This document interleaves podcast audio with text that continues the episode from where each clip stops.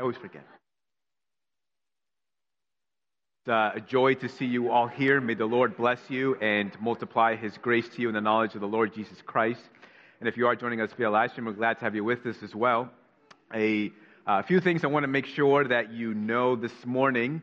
Uh, firstly, is that um, uh, during the summer months, because people are away and traveling and and here and coming here and there and so on, and so some things always change in the life of the church. And so one of those things is that uh, uh, Steve.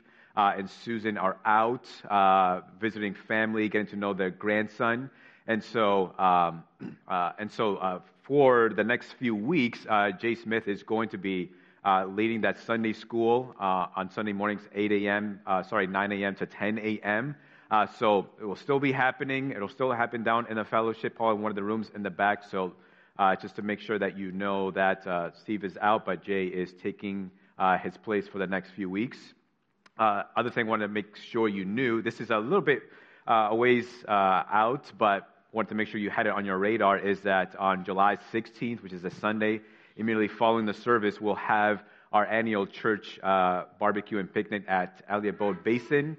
So uh, as we get closer, I'll make sure that you have all the details and information you need. And then the last thing I want to quickly mention is that this isn't so much an announcement, but just wanted to make sure you are uh, aware and, to, and also to uh, encourage you to do something. Um, we do have uh, several uh, uh, dear, uh, precious saints who are just not able to get here on Sunday mornings for various reasons. So many of you know Evelyn Cable, who is at Durgan Pines Rehab Center, and she cannot get here on Sunday mornings. Many of you know Dwight Merrill, who is struggling with Parkinson's. He's at Oceanside. he cannot get here on Sunday mornings as well. And there's Bill Shaw as well, who cannot get here on Sunday mornings. And there are others uh, who are not able to get here on Sunday mornings, uh, either not at all or not as regularly as they would like. And I just want to make that, make sure you knew that, uh, in part because I want to encourage you to, if you can, if you would, if you would uh, try to make some time just to visit with these uh, dear saints, even though they know that you care for them and that you are praying for them. Uh, it is totally some, it is something totally different when they actually see you face to face uh, and to know in that way that you do uh, care and are praying for them, even if you don't have like a specific word of encouraging encouragement for them. Just your being there with them is encouraging.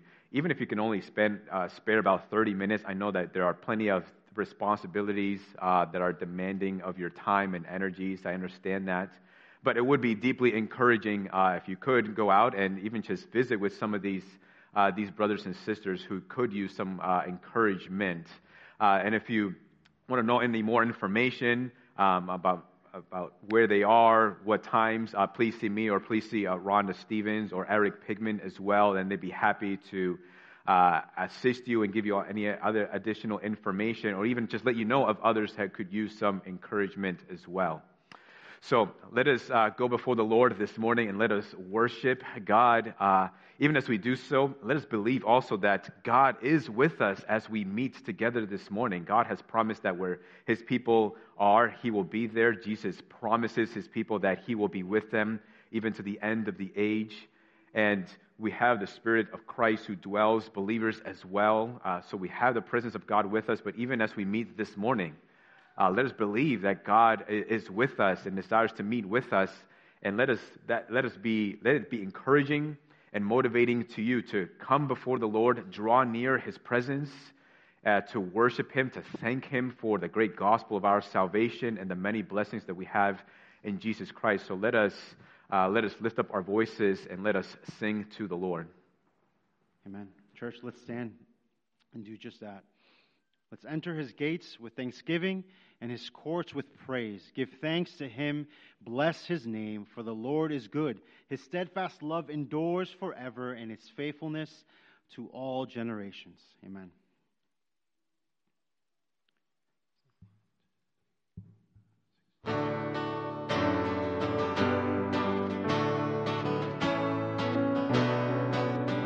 Sing together.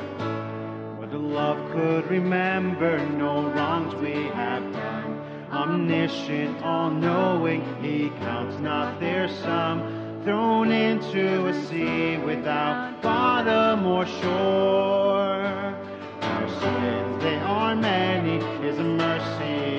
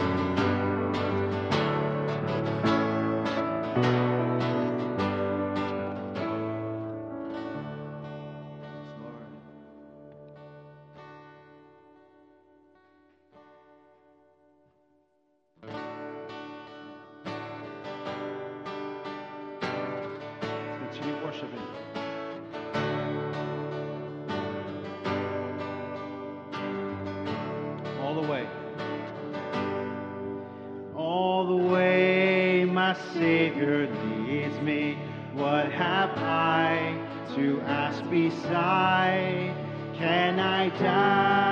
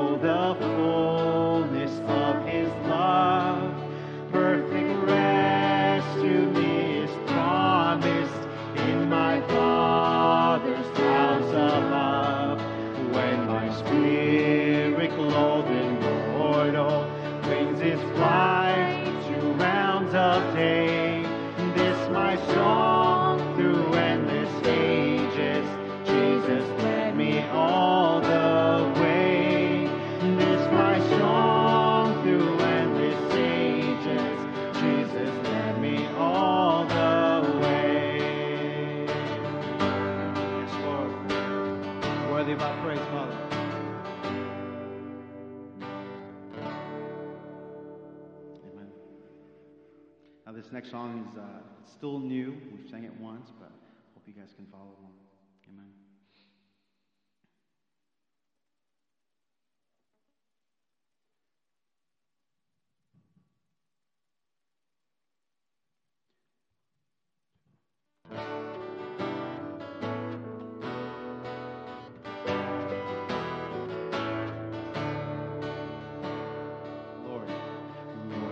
sorrows deep shaken, torn in ruin from the fall. Hear my desperation, for so long.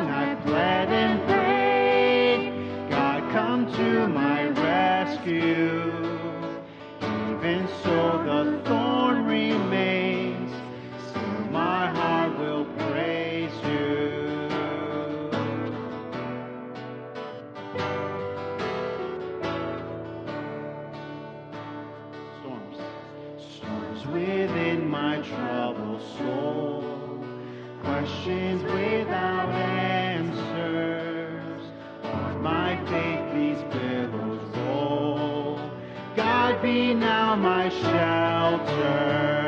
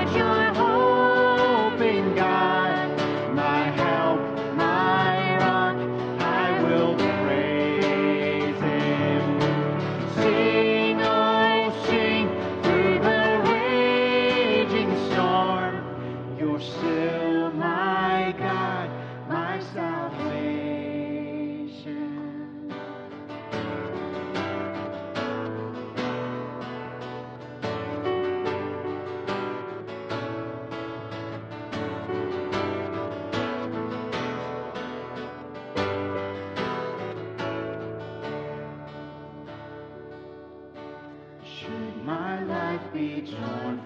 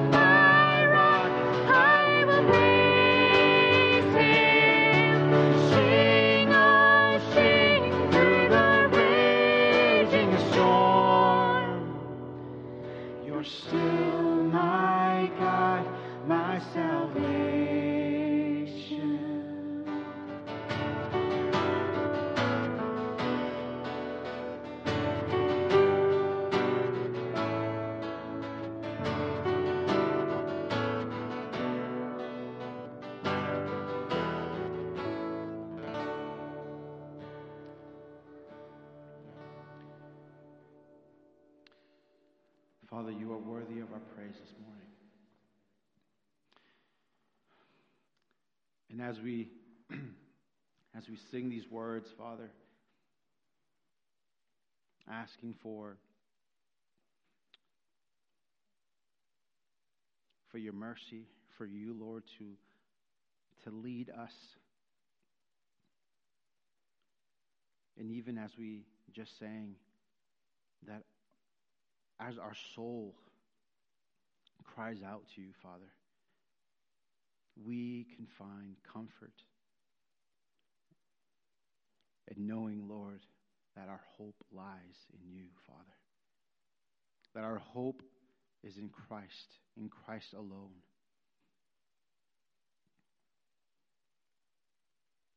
God, thank you. Thank you that we can find comfort when we cry out to you, when we pray. Lord, that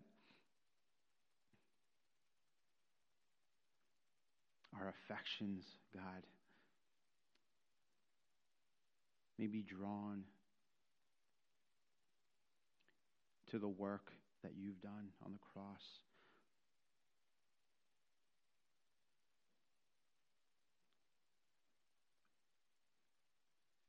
Lord, you're worthy, worthy of our praise.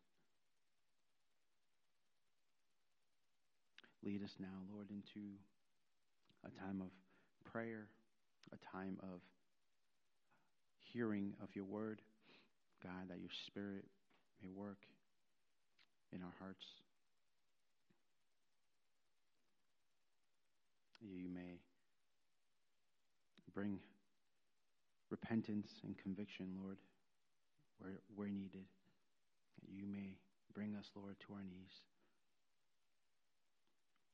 as we seek to honor you.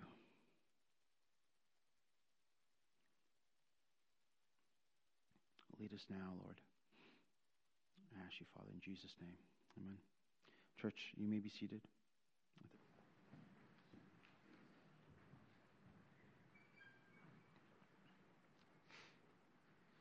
Amen. Amen. Well, having returned uh, a few days ago from, as I mentioned last week, the um, uh, SBC annual meeting.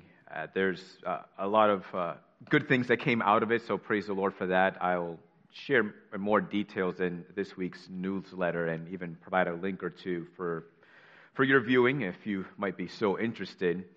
Um, perhaps some of you have kept up with it um, just via online. Um, but the one thing I kind of wanted to mention that will really sort of uh, transition us into a time of prayer is that probably the, the not probably, but the uh, best uh, highlight of that meeting was was the IMB sending. Um, IMB is the International Mission Board, and it is sort of the, the missions arm of the Southern Baptist Convention. And all the missionaries that go through the IMB uh, do not have to raise their own support. Uh, they're all generously supported by all the churches in that make up the denomination and they had a sort of a focused time where they would, um, where we got to know some of these missionaries. And it was uh, 79, 79 missionaries who are planning on going to the mission field uh, very soon or later this year. Um, and you got to hear from every single one of them, all 79. And it wasn't this tedious thing, it's actually just 30 seconds. You got to know uh, who they were, where they were going, and one prayer request and you had, uh, I mean, you had you had singles there, you had uh, single females, you had single males, and it wasn't a whole lot of them. It's probably like maybe like a handful. Um, and uh, personally, I think we we need uh, more young people in the mission field, and specifically more young men in the mission field. Um, but you also had uh, young families with young children going to the mission field. You had older uh, families, older couples who already raised their children, uh, pastors who already pastored their churches, people who are already retired, have already raised their children, and then are going now to the mission field to proclaim the gospel to those who have never heard it before. Um, it was just absolutely uh, astounding, absolutely mind blowing, and such a uh, joyous, absolutely joyous uh, occasion just to be part of that, just to hear the stories, just to be able to, to spend some, concert, some time just praying for all of these individuals, for all of these families, and some of them you could not even see. Uh, they were behind a screen, and all you saw was their silhouette because uh, you because they needed to be protected. You could not see their faces, you could not see their names.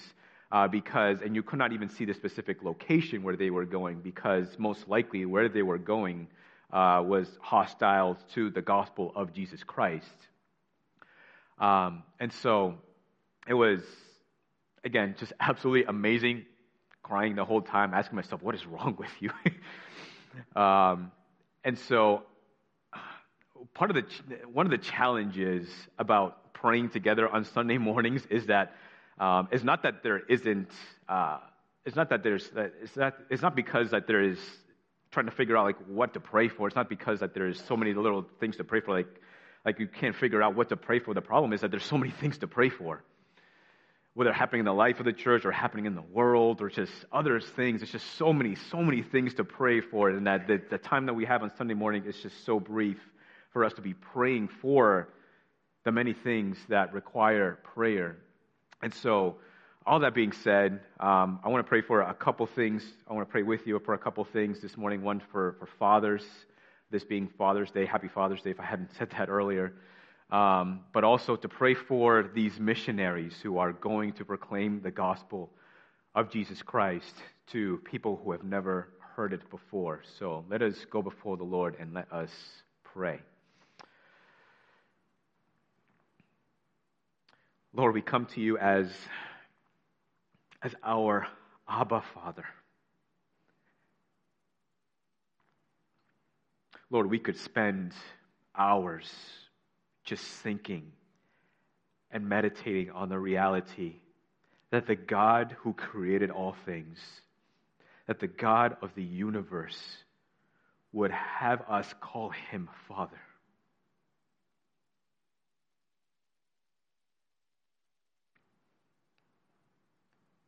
Lord, and to think that,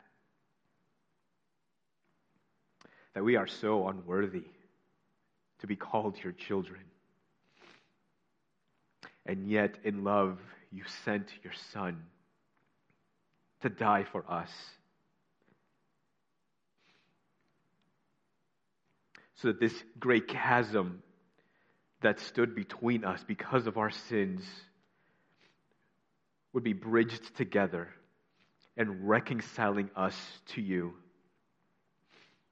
So that not only is there a restoration of relationship, but that we could even be adopted as your sons and daughters.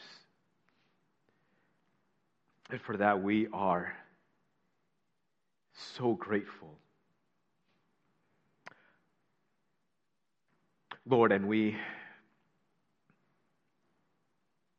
And in our lives, Lord, we have, we have had many examples. We have had our own fathers. We've had those who have been examples of fatherhood to us. And even for many of us who are fathers, Lord, we, we now are an example to our own children. Whether they are in the home or outside of the home, fathers still remain that example to their children. And Lord, we are imperfect and we make mistakes and we have sins that we have to deal with constantly and that we have to repent of and confess before you.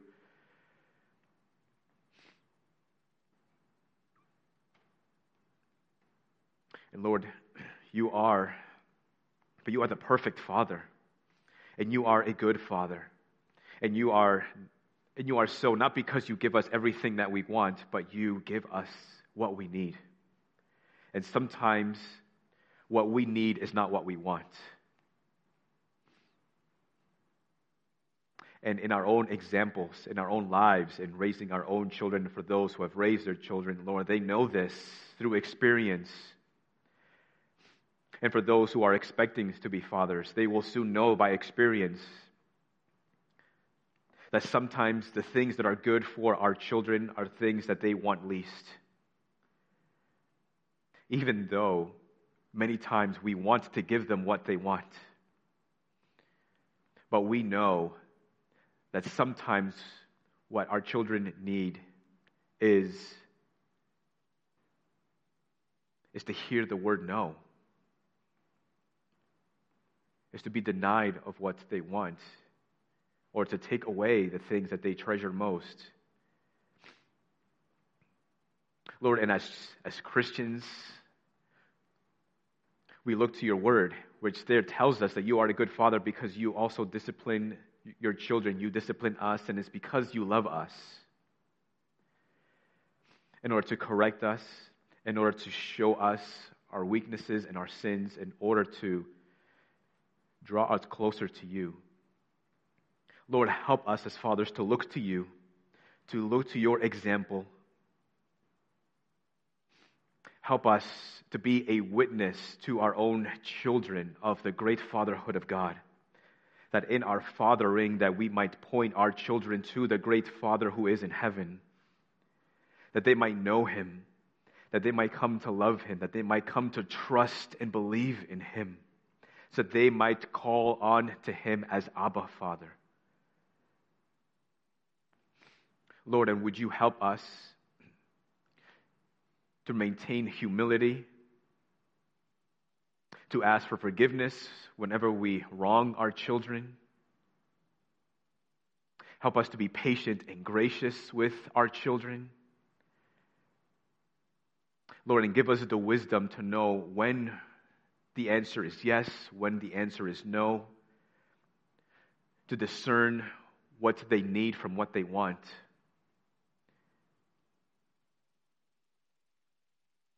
And help us to be faithful in proclaiming the gospel to our children. We pray for those fathers who have children who are outside of the home but are also outside of Christ. Lord, help them to believe in the God of, of salvation. Help them to believe that they, it is not too late as long as they are alive. Help them to believe that you can still save them and help them to plead and beg before the throne of grace that their children might be saved and call unto the Lord as Abba Father. That they might not cease, that they might not give up and knocking at the door and asking for the salvation of their children. And even now, help them to be an example to their children of Christ likeness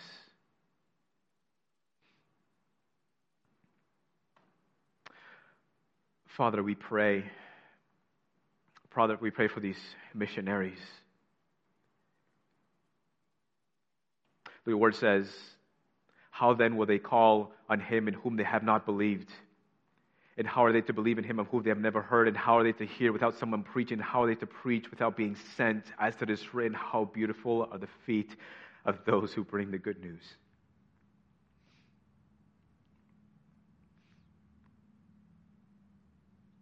And these are the ones who carry beautiful feet because they bring a message of hope, a message of salvation, a message of a God who has sent his Son to be the propitiation for sin. As the Apostle Paul had once said to the Ephesian elders, that he goes into Jerusalem not knowing what awaits him except for chains and imprisonment. Lord, these missionaries will soon go out into the world not knowing what to expect. But for some, there may be persecution. For some, there may be imprisonment. And certainly for all of them, there will be trials and there will be challenges. Lord, help them to remember that there is a God who goes before them and a God who goes with them. That the God who has called them is the God who will also strengthen them and sustain them and equip them with everything that they need in Christ Jesus. Lord, encourage their hearts. Help them, Lord, as they sacrifice, as they leave behind the many comforts to give their lives the proclamation of the gospel of Jesus Christ. Lord, reward them with deeper communion with Christ Jesus. Give them the boldness to proclaim the gospel. Lord, protect households, protect families, protect marriages. Lord, protect all of them from despair, from hopelessness but help them to cast every anxiety upon the Lord Jesus, and that in turn you might give unto their hearts and their minds the peace that surpasses all understanding.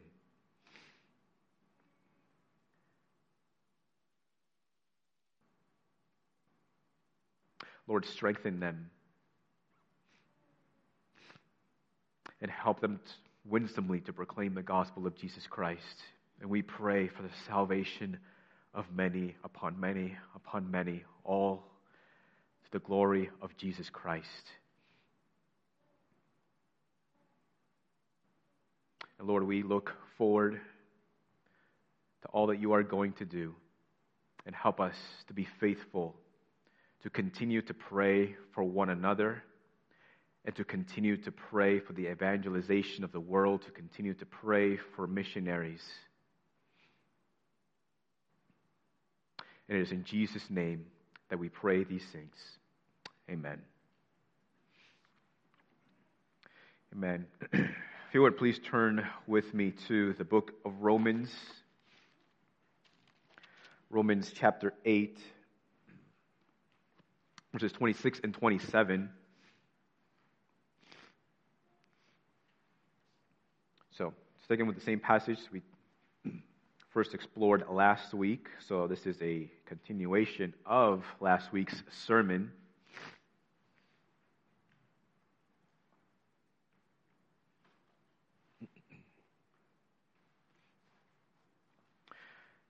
Romans 8:26 Likewise, the Spirit helps us in our weakness for we do not know what to pray for as we ought, but the Spirit Himself intercedes for us with groanings too deep for words. And He who searches hearts knows what is the mind of the Spirit, because the Spirit intercedes for the saints according to the will of God. This is the will or the word of the Lord.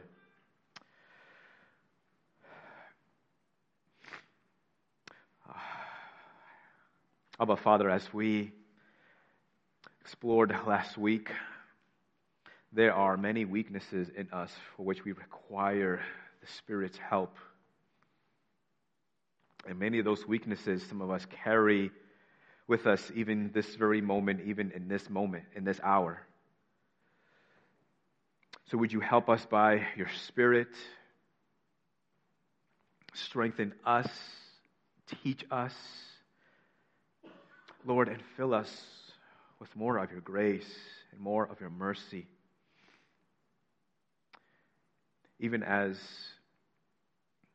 even as we draw before you through the word, even as I intend to draw closer to you through the word, Lord, would you in turn draw near to us? We pray in Jesus' name. Amen. One of the great one of the most great and momentous sieges in all of history was in 1565, and it was known as the Great Siege of Malta, a siege that lasted for about four months.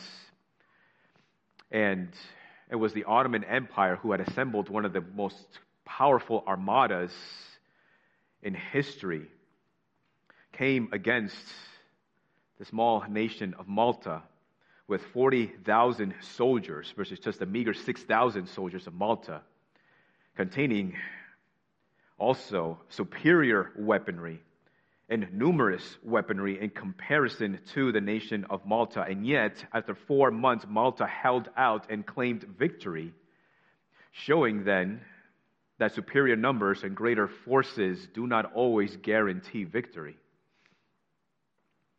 One of the most powerful and essential and vital tools or instruments in a Christian's arsenal is the instrument of prayer.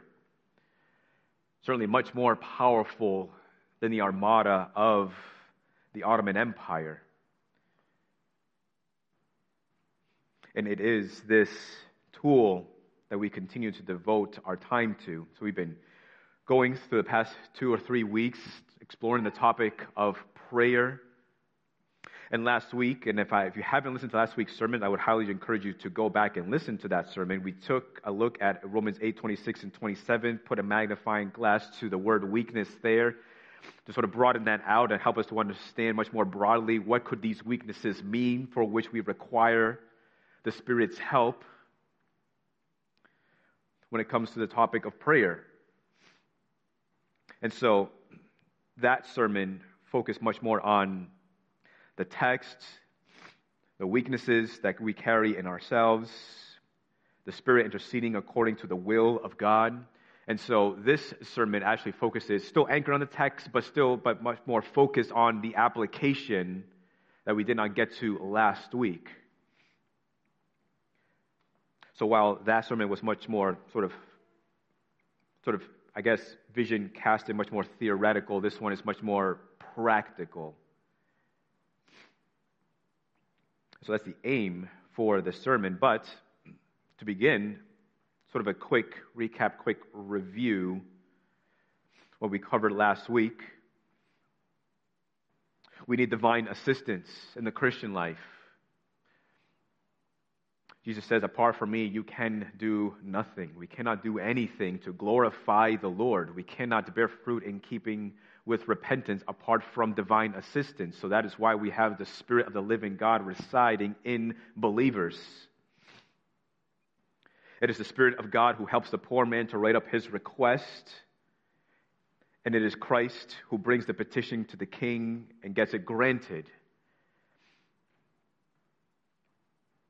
And so we need the Spirit, the Spirit to help us in our prayers. In John, John chapter 9, verse 30, in John 9, we have the, the, the, the story of the man who was born blind and received his sight, who initially did not know that it was Jesus who healed his sight and in his exchange with the religious teachers, he says in John 9:30, "Why this is an amazing thing. You do not know where he that is Jesus comes from, and yet he opened my eyes." We know that God does not listen to sinners, but if anyone is a worshiper of God and does his will, God listens to him. The Gospels and the new, rest of the New Testament will go on in many ways to explain that verse, that verse in 31. Now, what does it mean to worship the Lord? Who are the true worshipers of God? Who are the ones who have the ear of God when they pray to Him? And it is those who are essentially who are indwelt by the Spirit of God. It is those who have believed in the gospel of Jesus Christ, those who have submitted their life to the lordship of Jesus Christ who have confessed their sins to the Lord and have are, are constantly giving their lives to repenting from sin and turning to the Lord Jesus Christ, and apart from receiving Christ Jesus as Lord, and as a result receiving the indwelling of the Spirit of God, then you remain outside of Christ.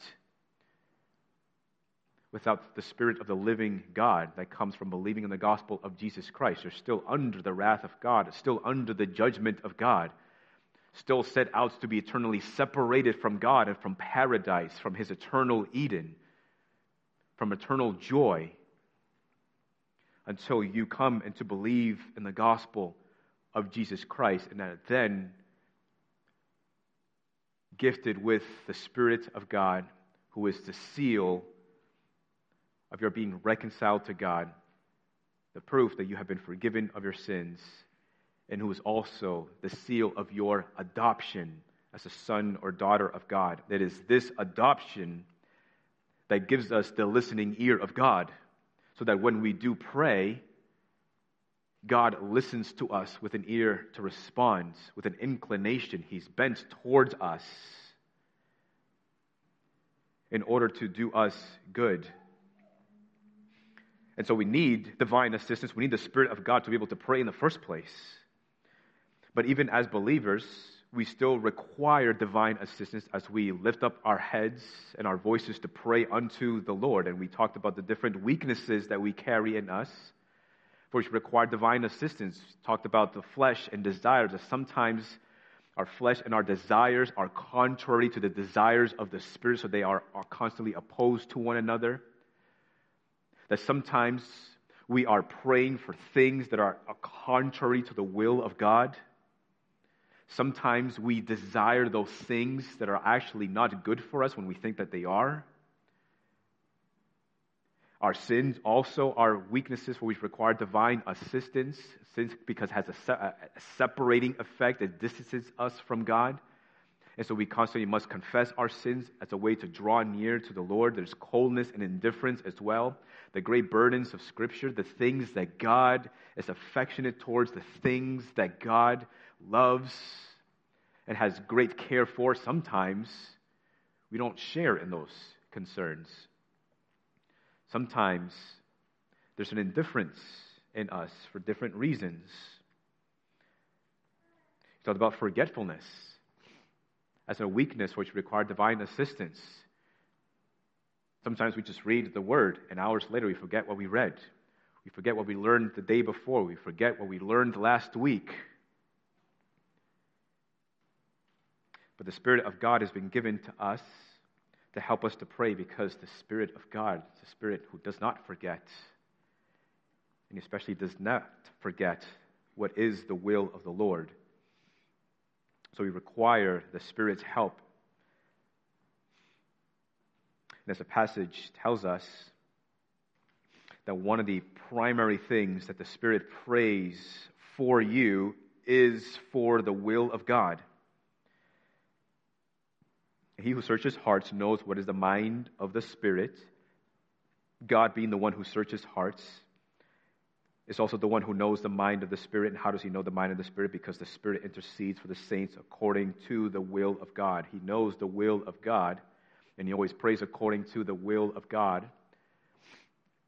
And so the Spirit of God has also the mind of God, and that's how he knows what the will of the Spirit is. But because also the Spirit verbally vocalizes his prayers on your behalf and they're always consistent with the will of God, God knows by just listening to the prayers of the Spirit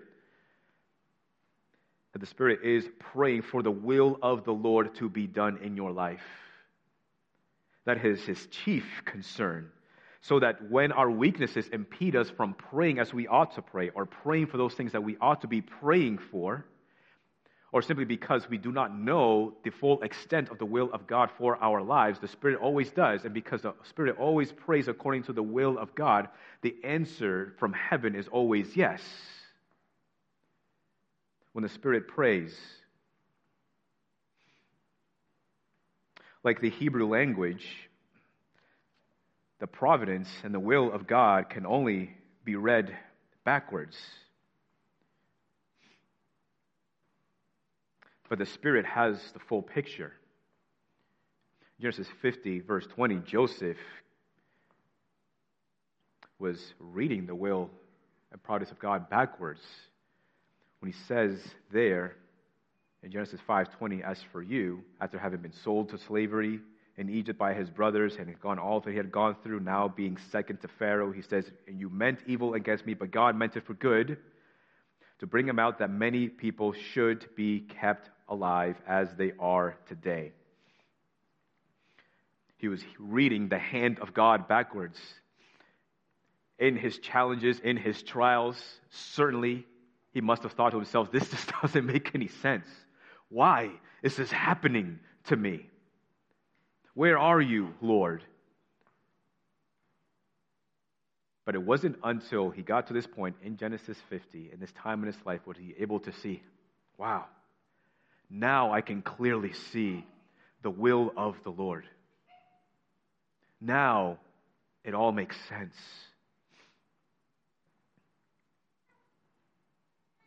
He had a clearer picture in that moment. So, in the same way, you and I don't have the full picture right now. There are some things that we do not know. There are some things that we can never know. There are some things that we will only know 5, 10, 20 years from now.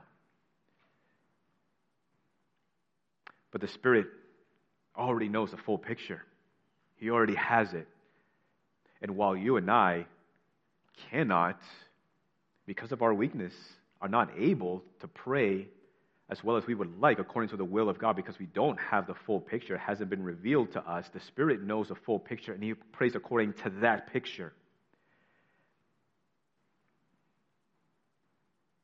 And sometimes it means that when He prays for us, it is praying for things that in the moment we may not necessarily want or like, but He knows better than you and I do that it will ultimately be for good. Right? And so we want, we want someone to be praying for us in that way. So then, if we have the Spirit of God interceding for us, and we could rightly say that the Spirit prays a lot better than we ever could, and because He has the full picture and we don't, right, a natural question that might come, and that is, well, then why pray? Right, the Spirit does a better job at praying than I ever could, and He has the full picture, and He intercedes on my behalf, why do I need to pray? Why should I continue to pray? So, won't belabor to the most obvious answers to that question, but one answer to that question is we pray because we're commanded to. Right? Repeatedly, the scriptures tell us that we should be praying, that we ought to be praying. And secondly, because the scripture also tells us that you receive not because you ask not. So we cannot expect to receive anything until we ask first.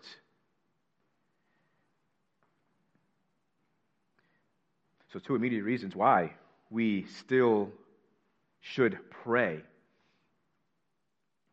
But we should also consider the essential nature of prayer. The essential nature of prayer, I think, should also encourage us to continue to pray, not discourage us to pray, knowing that the Spirit is interceding for us even now.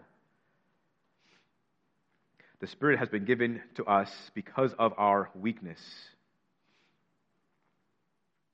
to intercede for us is part of his role as being the helper. He prays according to the will of God.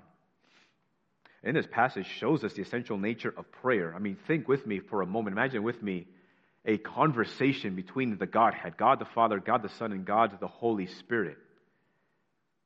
And the subject of conversation is how does God accomplish his will in the life of his children? How is he going to do it? He could simply just snap his fingers and it just happens. That's not the way that he's chosen to do it. So God says, I've determined my will.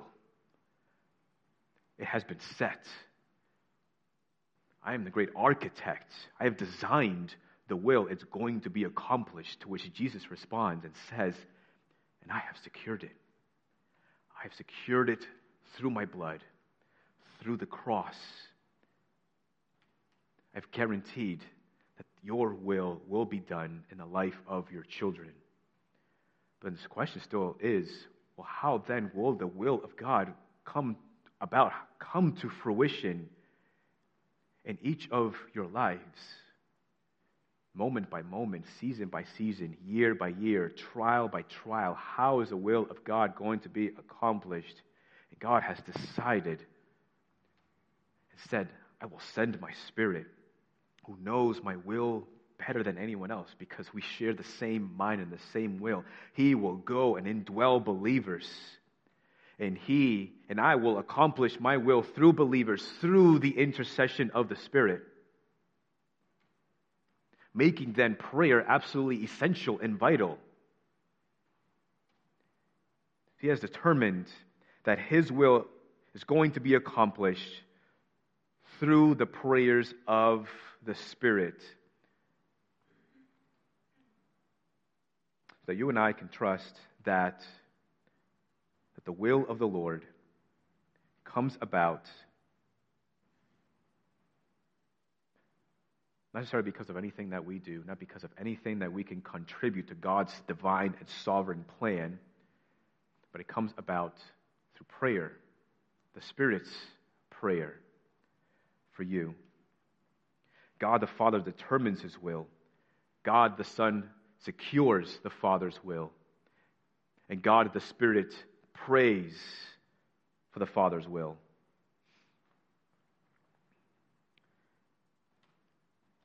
So, knowing then how essential the will of God is, or how essential prayer is for the fruition of the will of God in your life and mine, then that should encourage us all the more to continue to pray. But not just pray, but to harmonize our prayers with the prayers of the Spirit so that we are praying in a manner that is consistent with the prayers of the Spirit, so that we are working hand in hand, working together with the Spirit to the same end, and that is that the will of God might be accomplished in our lives.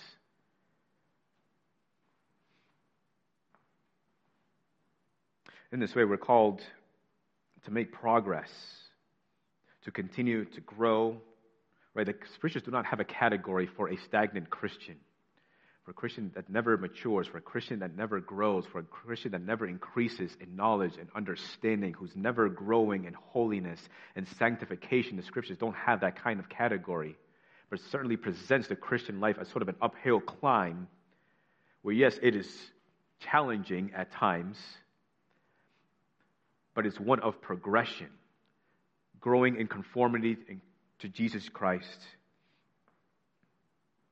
And as I was thinking and studying the topic of prayer in the scriptures, I actually came about I came across a passage in Luke 11:1 1, which caused me to pause for a moment.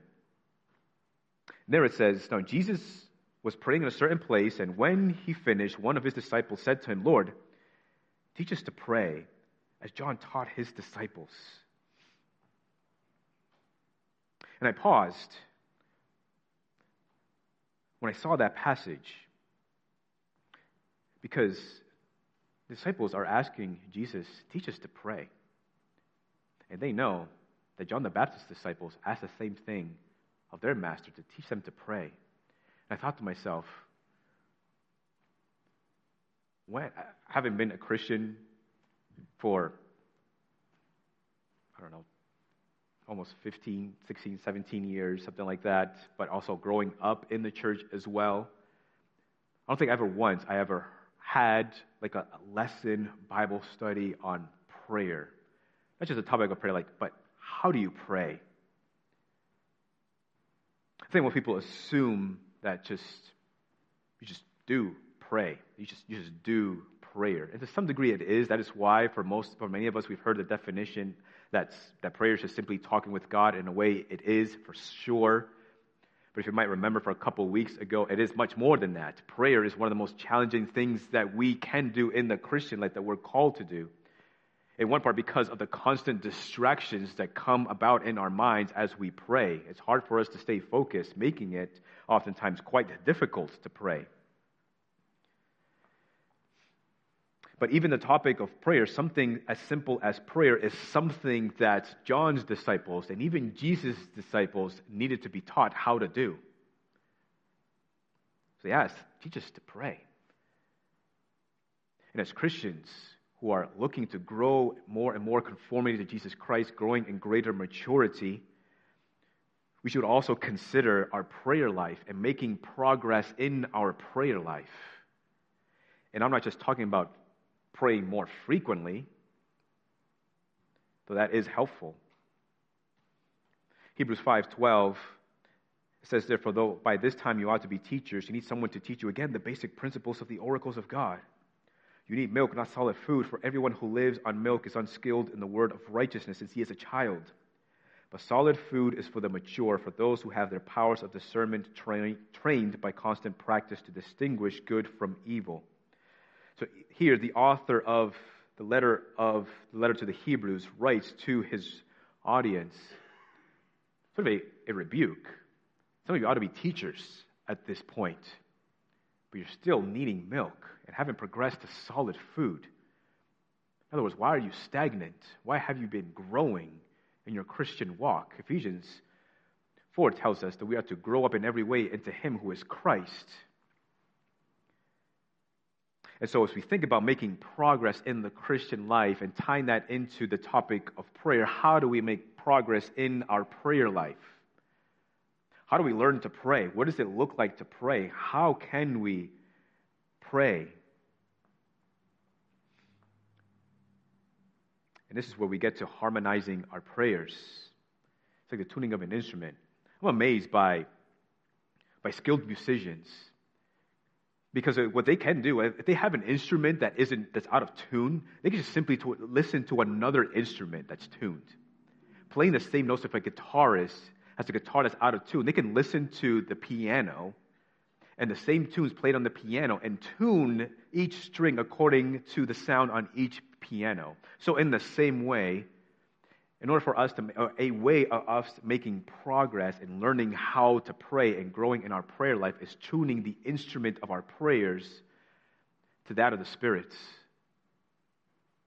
So then, how do we do this? How do we tune this instrument? Well, firstly, this is the most obvious one, and really every other application that comes from this comes from this first one. It's hard to do the other ones if you don't do this one. And that first, first one is just to open the Word, read the Scriptures. And don't just read it passively, be an active reader. Think about the Word, meditate on the Word. We read the Bible so we can meditate on the Bible and we meditate on the Bible so that we can then pray the Bible. It is spending time staring at the Bible. Again, again, it's like Jacob wrestling with the angel of God. He would, he would not let him go until the angel blessed him. So, in the same way, are we willing to wrestle with the scriptures until we receive a blessing? Until we understand? Until we learn and when we think about what we're reading, not only does it help us to remember what we have read, but it also helps us to pray. It gives us fodder for prayer. It is a way of praying the scriptures back to God. And as we read the scriptures and as we think about the scriptures, one, way, one thing to look for that also helps you in praying is what are the reasons to praise the Lord? Does this passage, does this chapter, does this section give me any reasons? What give me any reasons why I should praise the Lord. Not that you need to look for any, but passages of Scripture can oftentimes give us many reasons to praise the Lord, and that can be used as fodder for prayer and thanking and praising God for who He is or what He has done or the blessings that He has bestowed upon your life. Look for the promises in the Scriptures. Does this passage contain any promises that God has made to me? The promises of God are like debts, are like IOUs, so that when you come into the bank of God's grace with that IOU or with that check of God's promise, you cash that in and God receives it. You pray the promises back to the Lord. Those are the things that God has guaranteed to answer in your life. You pray for the doing of the will of God. 1 Thessalonians 4 3 tells us explicitly what is the will of God. And I think it is certainly much broader than this, but this is, tells us at least one aspect of what the will of God is for your life and my life. It says there, this is the will of God, your sanctification. So praying for sanctification. Lord, make me more holy. Lord, help me to repent of my sins. Help me to not be attached to my sins.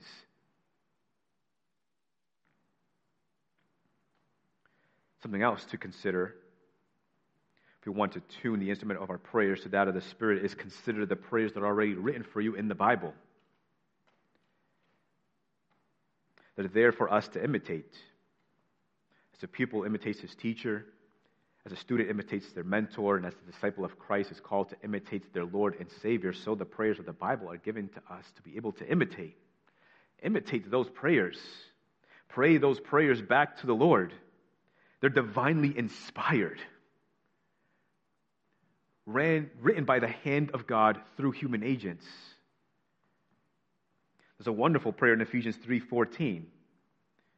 It says there, for this reason I bow my knees before the Father, from whom every family in heaven and on earth is named, that according to the riches of his glory he may grant you to be strengthened with power through his spirit in your inner being, that you may, that Christ may dwell in your hearts through faith that you, being rooted and grounded in love, may have the strength to comprehend with all the things, what is the breadth and length and height and depth, and to know the love of Christ that surpasses knowledge, that you may be filled with all the fullness of God. There are several things you can draw just from that short prayer. I mean, it begins by praying for strength according to the riches of the glory of God. I mean, how rich is God in glory? I mean, immensely rich. His glory never runs out, and it's according to that glory that you are praying for strength.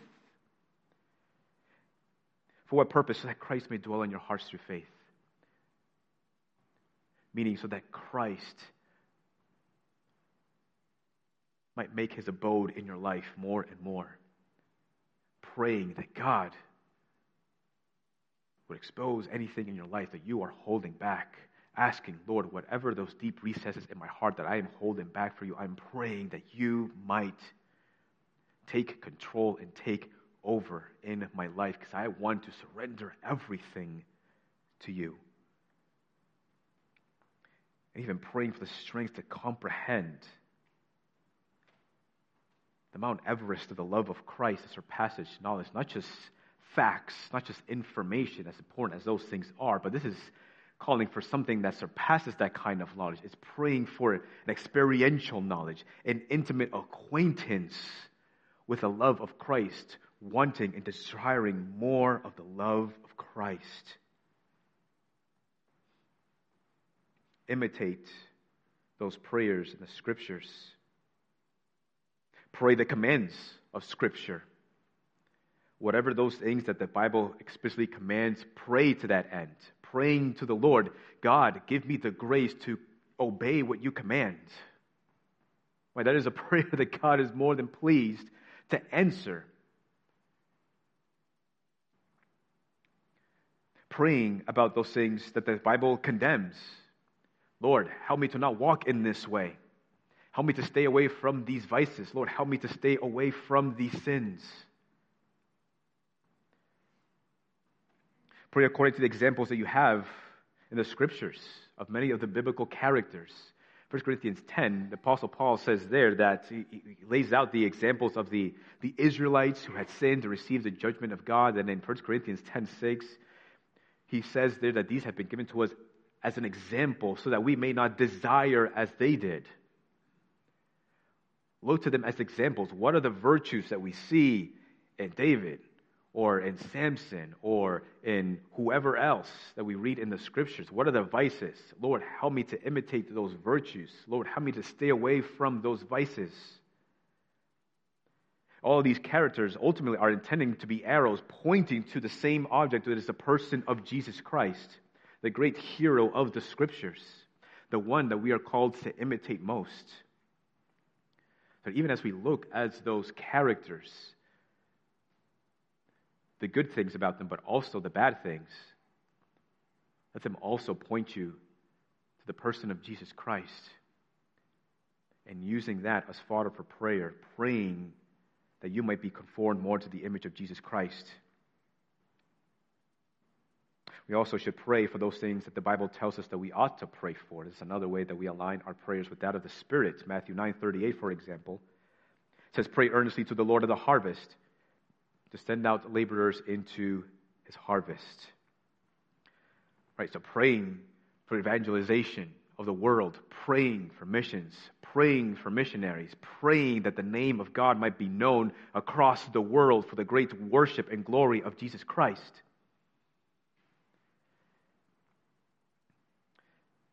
Something else we ought to consider if we want to align our prayers with that of the Spirit is spending time and reflection and examining ourselves and asking, What are my desires? What are my petitions? What am I praying for on a regular basis? What am I what is those things that I'm always praying for? What is the first thing that I pray for when I go to pray before the Lord? all these things can be pretty revealing. Consider the content of your prayers. Consider your walk with the Lord. Are there sins you need to confess and repent of? Are there any desires, any idols, anything that is competing for first place in your heart? Look to catechisms. they can be incredibly helpful for prayer. I mentioned one a couple newsletters ago, one that Martin Luther wrote, a short catechism, and in that he had sort of, in that catechism, he has sort of these several prayers, like mealtime prayers, bedtime prayers, things like that, and that actually can be pretty helpful. In one of those, he writes, I thank thee, my heavenly Father, through Jesus Christ, thy dear Son that thou hast kept me this night from all harm and danger, and I pray thee to keep me this day also from sin and all evil, that all my doings and life may please thee. For into thy hands I commend myself, my body and soul, and all things. That thy holy angel be with me, that the wicked foe may have no power over me. Amen. These are a few things we learn from that short prayer. He worships and praises God for God having kept him throughout the night and letting him live to see another day. And then he makes his request to be kept from sin and evil, to be kept from the evil one. And then he makes a resolve or a resolution. He says, I commend myself. I give my life, body, and soul to you for your glory. I would commend to you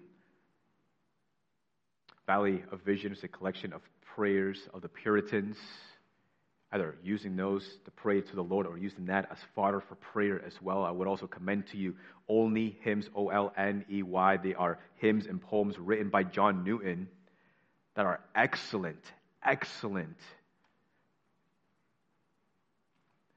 for generating prayers unto the Lord.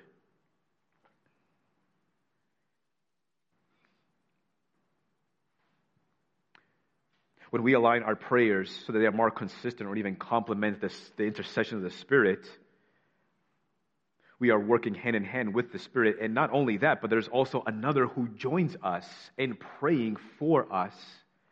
Romans 8 34, it tells us there that Christ Jesus is the one who died, more than that, who was raised, who is seated at the right hand of God, and is indeed interceding for us. So not only do you have the Spirit of God praying for you, but you have the Jesus himself, who is not only the divine Son of God, but who is also fully man, who understands our weaknesses, who understands our trials, who understands our sufferings, making him a sympathetic high priest who is interceding before the throne of grace. So that not only do we have him, but we have the Holy Spirit of God also interceding for us. And you can bet that they are both interceding in a way that is consistent with one another. They're harmonious prayers given unto the Lord on your behalf. so knowing this, is it then not desirable? Would it not, should it not be desirable for us to harmonize our prayers? So that they are consistent, more consistent with the prayers of the Spirit and the prayers of our beloved Savior. And when we have this going on, when we have Jesus praying for us, Holy Spirit praying for us, ourselves praying for ourselves in a way that is consistent with the Spirit, and when we have the church, when we have brothers and sisters praying for one another in a way that is consistent with the Spirit of God, I mean, it is absolutely incredible It's like sending a volley of arrows into the kingdom of heaven attached with our prayers. That the Lord Himself, that God, our Abba, Abba Father, cannot help but listen to and be inclined to respond because they are the kind of prayers that He loves to hear.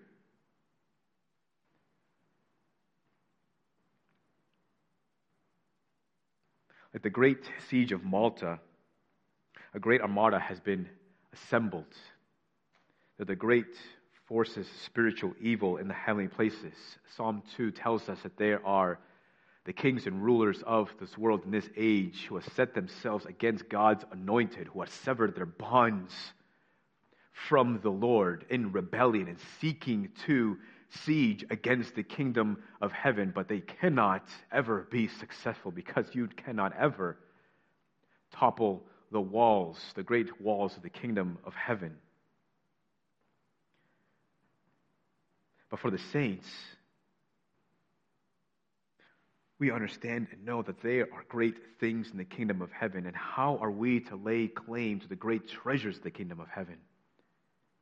How are we to take hold of the promises of God? How are we to be furnished with the full armor of God? How are we, be, how are we to be possessed by divine grace? How are we to capture the great gems and pearls of the heavenly kingdom? Only by besieging heaven with our prayers. Only with divine assistance through the power of prayer can we lay claim to the great promises and the great treasures of the kingdom of heaven. Oftentimes, when God designs mercy, he stirs up his people to pray.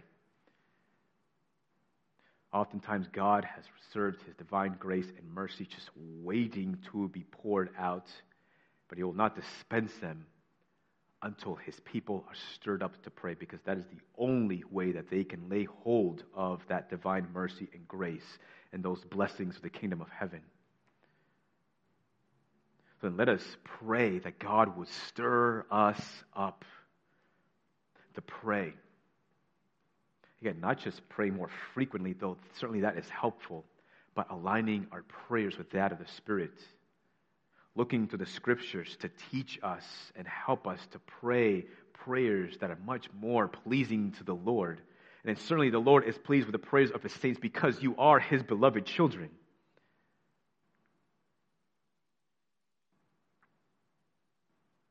But how wonderful it is to have our prayers in harmony with the prayers of the Spirit.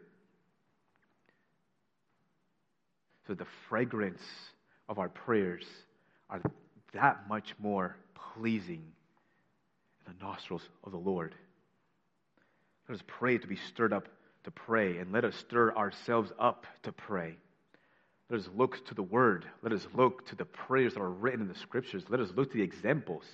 I mean, even looking at the book of Acts and what God has done each time that the church prayed.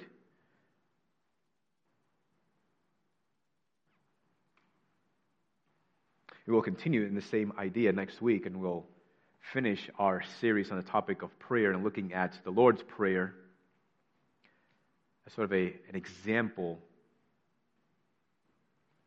of a prayer and learn to see what exactly are we praying for when we pray that prayer as we do sometimes on Sunday mornings?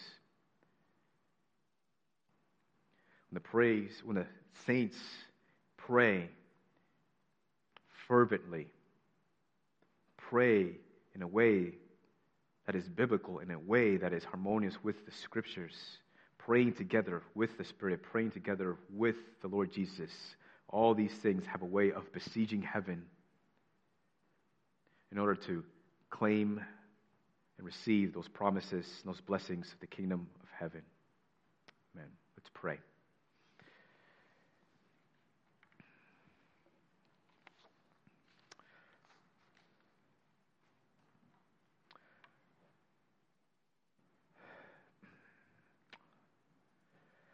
Lord Jesus, we we ask that you might help us and teach us to pray. Lord, we're thankful that you do not require poetry. You do not require an essay without error. You don't require eloquence in our prayers.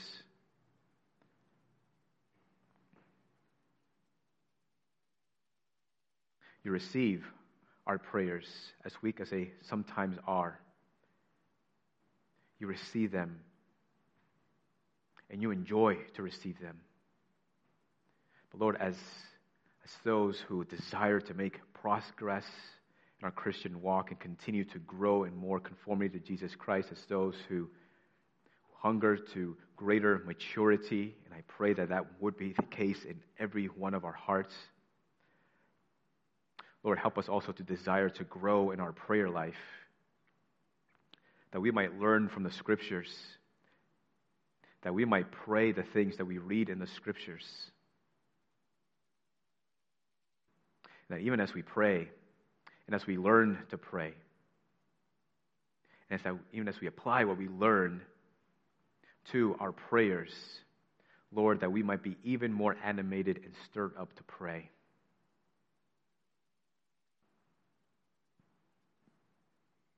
We thank you for your word. We thank you for the Spirit who intercedes for us. Even now, as we pray, the Spirit intercedes and prays for us. What a, a wonderful gift. Holy Spirit, please continue your intercession on our behalf. Please continue to pray for us. We are more needy than we realize. Please continue to pray for us according to the will of the Lord. And teach us to align our prayers with yours. We pray in Jesus' name. Amen. Amen. Church, let's stand. And uh, in response of uh, the message, let us let's sing one more song together. Amen. What a friend we have in Jesus.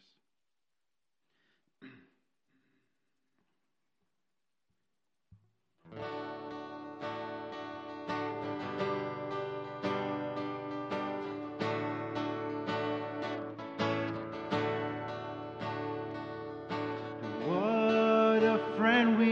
have in Jesus. All our sins and griefs to bear. What a privilege to carry everything to God in prayer. And oh, what peace we often forfeit.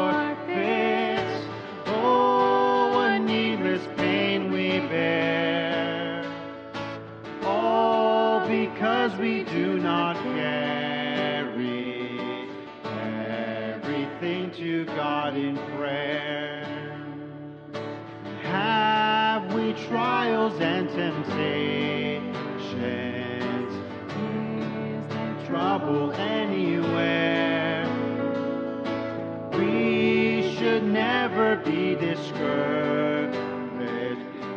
Take it to the Lord in prayer.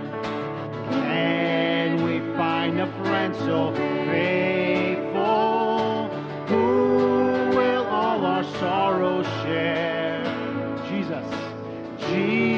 Jesus knows our every weakness. Take it to the Lord in prayer. Are we weak and heavy laden? Covered with the load of care.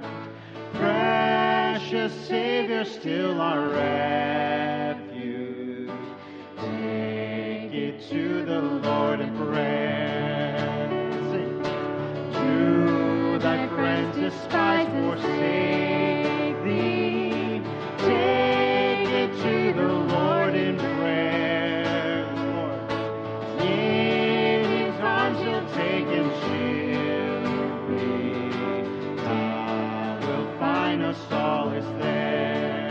There.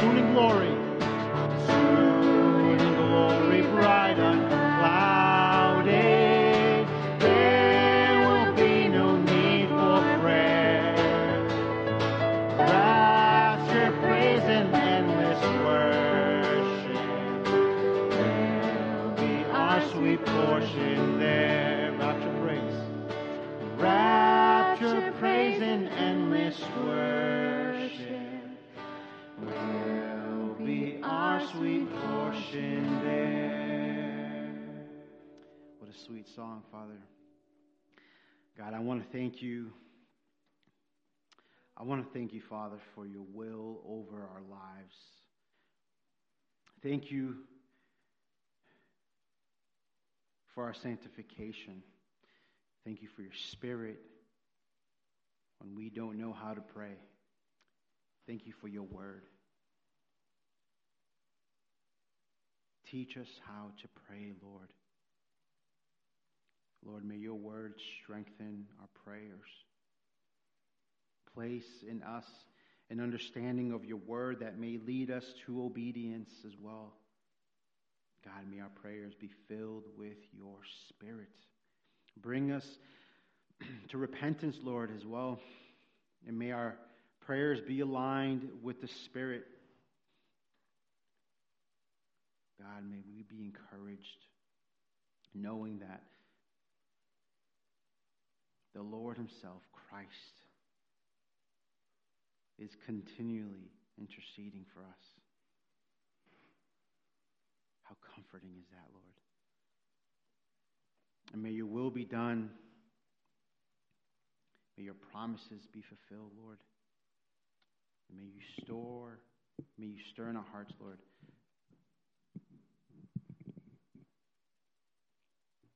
To pray. God, we ask these things for the glory of your name. In Jesus' name we pray. Amen. Amen. The grace of the Lord Jesus Christ and the love of God and the fellowship of the Holy Spirit be with you all. Church, God bless you. You're dismissed. Amen.